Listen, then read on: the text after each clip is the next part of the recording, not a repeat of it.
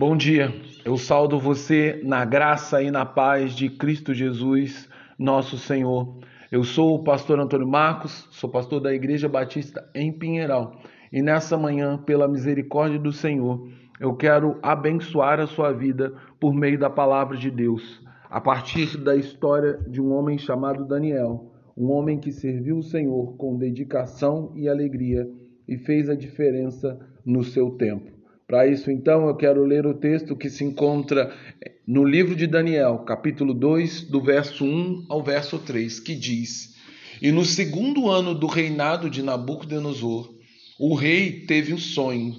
e o seu espírito se perturbou, e passou-lhes e lhe passou o sono. Então o rei mandou chamar os magos, os astrólogos, os encantadores e os caldeus, para que declarassem ao rei o seu sonho. E eles vieram e se apresentaram diante do rei. E o rei lhes disse: Tive um sonho, e para saber, o sonho está perturbando o meu espírito.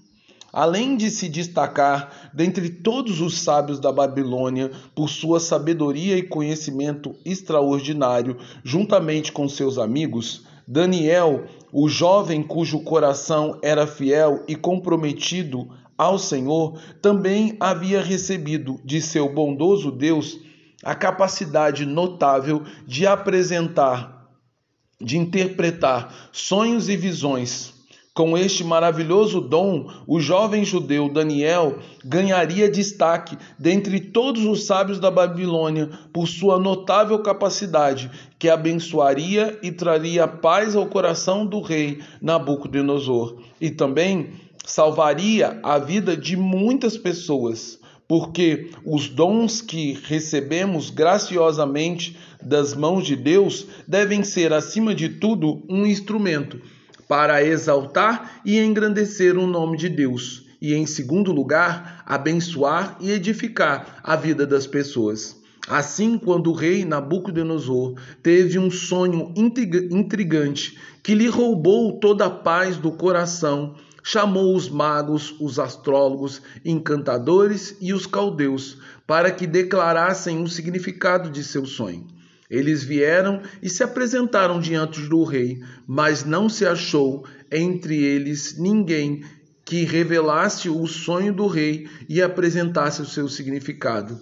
Ao perceber que nenhuma das pessoas que estavam diante de si conseguia descobrir qual era o seu sonho e muito menos o seu significado, Nabucodonosor, rei da Babilônia, encheu-se de fúria contra eles, porque grande era a angústia e aflição do seu coração. Então, na sua ira, determinou que todo sábio da Babilônia fosse morto pelo simples fato que eles não conseguiram atender às suas expectativas e revelar o significado de um sonho que o rei mantinha em segredo de todas as pessoas.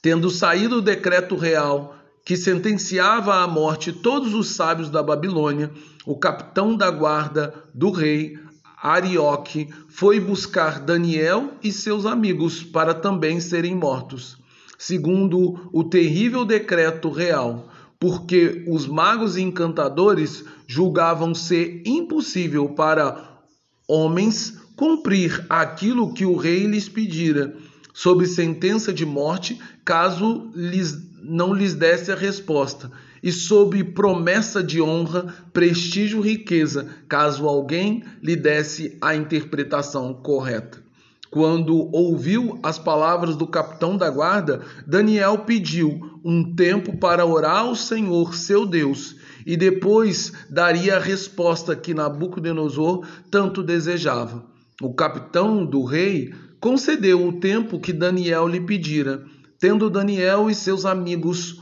orado e jejuado diante do Senhor,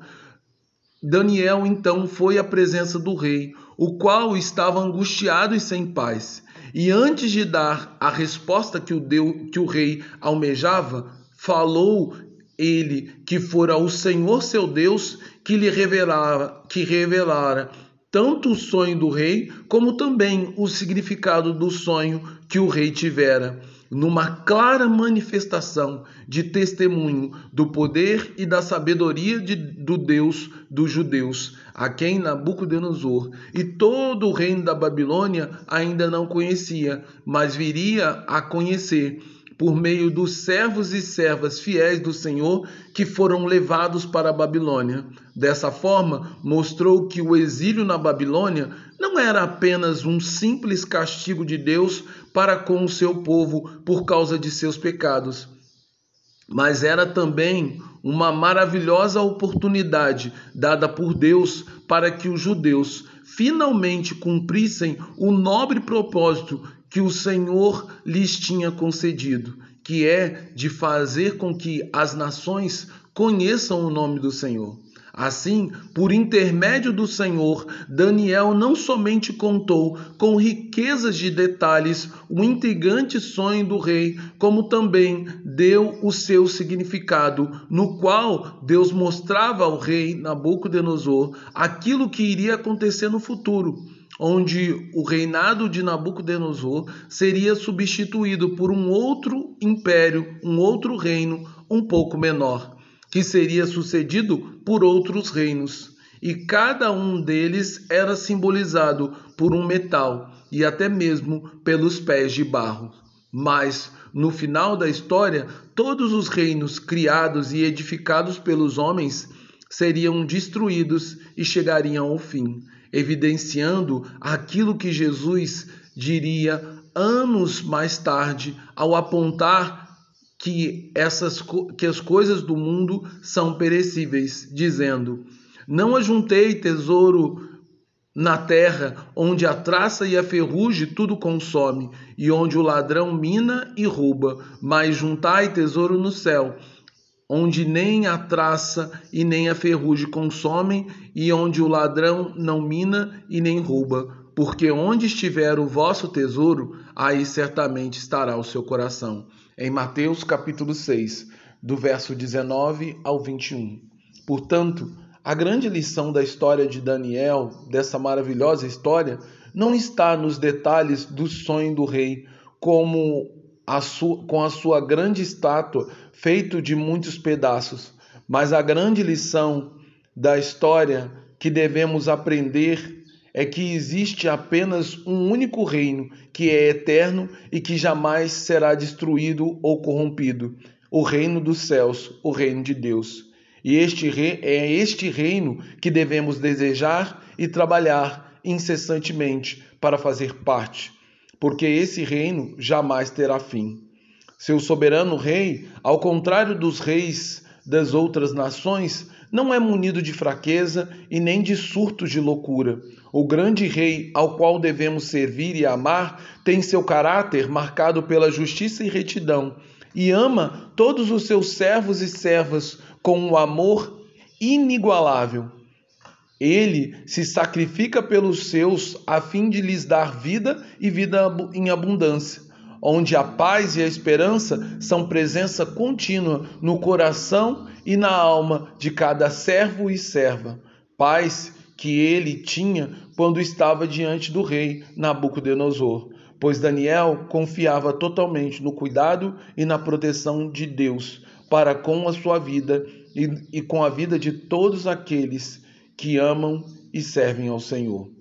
Portanto, tenhamos os nossos olhos, o coração, a nossa mente focado e desejoso para servir e fazer parte do reino de Deus. E isso deve acontecer agora, como Daniel fazia parte do reino naquele exato momento. Assim, a minha oração é para que possamos, em Cristo Jesus, servir e fazer parte do reino de Deus, na nossa forma de viver e no nosso jeito de agir neste mundo até que o Senhor Jesus venha